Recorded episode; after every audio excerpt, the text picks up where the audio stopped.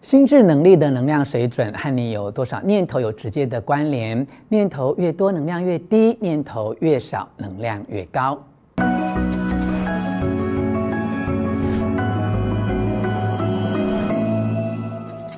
我是吴若权，欢迎来到幸福书房。邀请还没有订阅的书友按下订阅的按钮或小铃铛，免费订阅我的频道。这次要分享给你这本书《生命力解锁人生密码》，作者罗斯利·帕特尔是一位享誉国际的自我觉察教练。他原本是美国联邦检察官，自从学习印度古老吠陀传统智慧之后，改变自己的跑道，也透过出版与教学，改变了很多人的人生。在这里，我要摘要书中三个很重要的观点，分享给你。或许乍听之下，你会觉得这些想法很创新、很颠覆。跟你最近几年学习过的灵性功课不太相同，但其实这是最回归传统，也更为简易可行的一套系统。先来看看这支影片的三个重点：一、别再努力了，心智要你休息；二、正念有陷阱，放松才能静心；三、停止渴求吧，才能找回自己。光是先浏览这几个标题，就让我迫不及待地想要告诉你，我读完这本书有多么的欣喜。但毕竟短短的影片也只能摘要区区三个重点，所以我要邀请你看完这段影片后，也可以找时间把这本书完整阅读完哦。那我们就从第一个重点开始，别再努力了，心智要你休息。锻炼身体和灵性学习虽然是殊途同归，都希望可以得到更接近原厂设定的自己，但两者的过程却是完全不同的方向。以身体为例哦，身体要发挥效率，并且有好的表现，就必须花力气尽量去活动。你的身体本来就应该要活动，而身体也会因为你善用它来活动而变得更强壮。这就是身体要达到最佳运作状态的规则哦。当身体高度活跃，你会发现自己有丰沛的能量。相反的，坐在沙发上一整天不动，会消耗你的能量，不只是身体的能量，也会消耗心理的能量。缺乏运动的生活形态会消耗身体的能量，不止损害健康，还减短寿命哦。但锻炼心智的原则却恰好相反哦。就心智功能而言，包括感知啊、理智啊和记忆哦，是你要越放松、越沉静、越不费力，才能够达到巅峰运作的状态。换句话说，你可能会为了我提醒你一下这个很残酷的事实，感到有点挫折。但至少你现在知道还来得及，而且一旦你明白这个道理，并且照着去做以后，你可能会有一点小确幸，然后就会在底下留言给我说：“若权大哥，对也真的是这样啊。”这个很残酷的事实就是，你花越多时间在思考、烦恼、规划和制定策略，你的理智跟感知就会变得越不敏锐、越不集中、越不清明。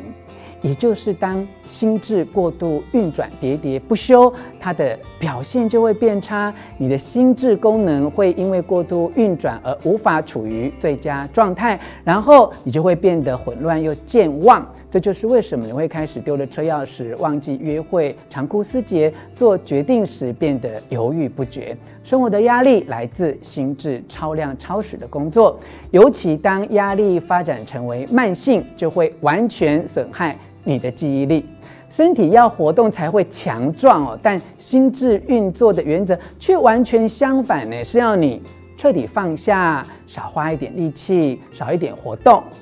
没错，不费力就是心智健康的关键，不费力气尝试，不固执坚持，心智才得以强壮。当你心中的念头越少，心就越能活在当下，尽其所能的。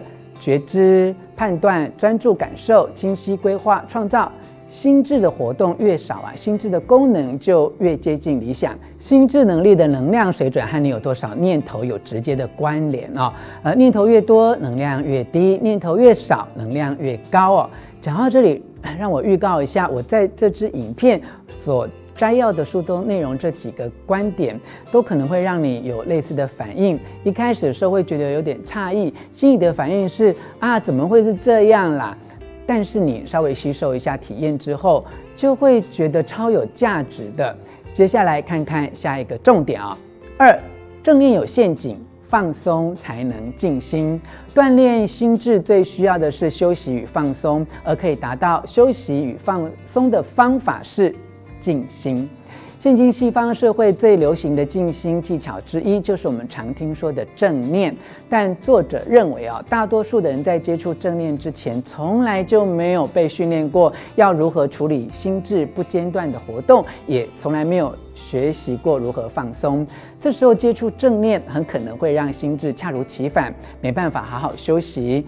正念是透过专注以及监视念头来训练你的专注肌肉。这么做有它的价值，但是你必须要到等你比较进阶的程度之后，才能够真正的达到冷静与平静。当今西方流行倡导的正念，让自己在刚刚一开始的时候就做到专注不批判。作者认为这是会有门槛的。他说，印度古老吠陀传统强调的是不费力的静心法，可以让心智更容易。静下来休息，而且几乎是马上见效。在吠陀传统中，静心的定义是寻求在休息中保持机敏的状态。静心与维持注意力无关，而是要放掉你的注意力，让你的心可以放松，思绪自然变得轻松，然后自然而然的就能够达到专注而清晰。如果你听完这个论述还是觉得有点抽象，容我再用更白话的语言说一次哦，就是重点应该是少用点力气，少想点心事，少做点工作，然后成就更多。就像修习超觉静坐的披头士乐团所说的：“关掉你的心，放松，然后顺流漂浮吧，心智自然会流向更深层、更平静的水域。只要你允许它这么做。”接下来我们就可以进入到下一个重点哦。三，停止渴求吧，才能找回自己。你可能也听说过很多类似以下的实例：当一个女生啊，终于放下她寻找爱侣的需求，决定享受属于自己的人生，结果一个月后，突然在咖啡厅遇到这一生的挚爱对象；啊，或者是说，一对夫妻想要拥有自己的孩子，但是努力的试了好几年都无法受孕。当他们放下这个渴求，可以尽情享受两人世界的时候，哎，结果竟然就怀孕了。这是因为在心智层次上，渴求会让你眼光狭隘，它会让你的注意力放在固着的目标，还有固着的达成方法。欲望使你盲目，让你无法看见其他目标或做事的方法。渴求让你被羁绊，不止羁绊你所寻求的结果，也会羁绊你其他达成成果的方法。如果你过度专注在你自以为正确的道路上，很容易忽略对其他事物保持开放。如果有什么阻碍了你整个身心系统，就立刻切换到攻击模式。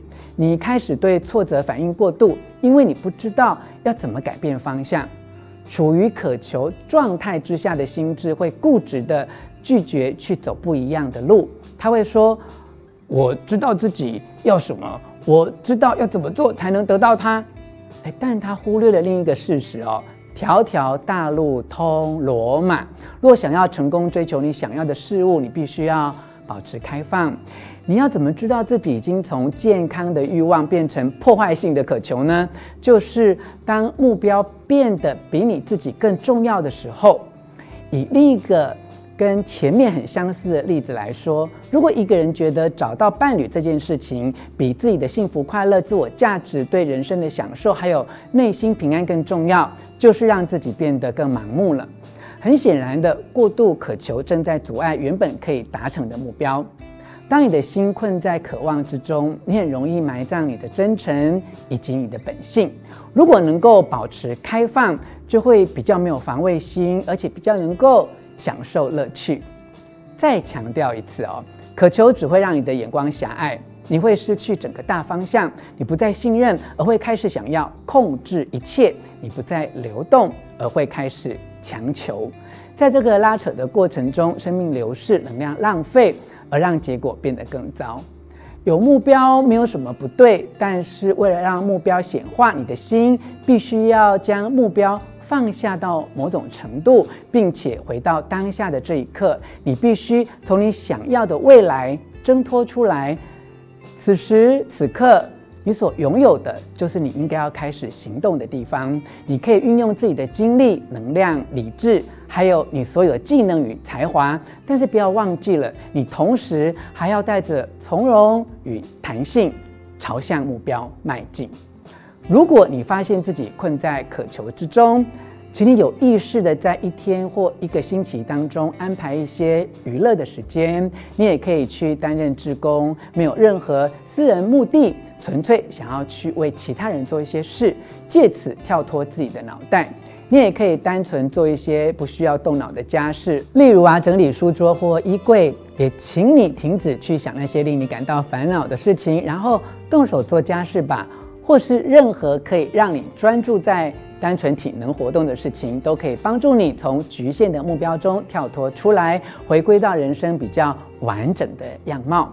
当你内在的转化发生之后，很快的就会导致你的人生发生外在的转化。当你愿意放下事物一定要以某种方式运行的执念，这时候你不必花费太多力气，也不用强求，你想要的好事就会自动朝向你而来。以上分享的是我阅读完方志出版《生命力解锁人生密码》这本书，特别为你所整理摘要的重点。希望你喜欢我为你录制的影片，也欢迎你留下意见，并且和我分享。看完我所为你录制的影片之后，你是不是可以放下你对渴求的执着，找回自己的初衷？最后，我还要再一次邀请你按下喜欢的符号以及铃铛订阅，并且分享出去哦。幸福书房，我们下次再见。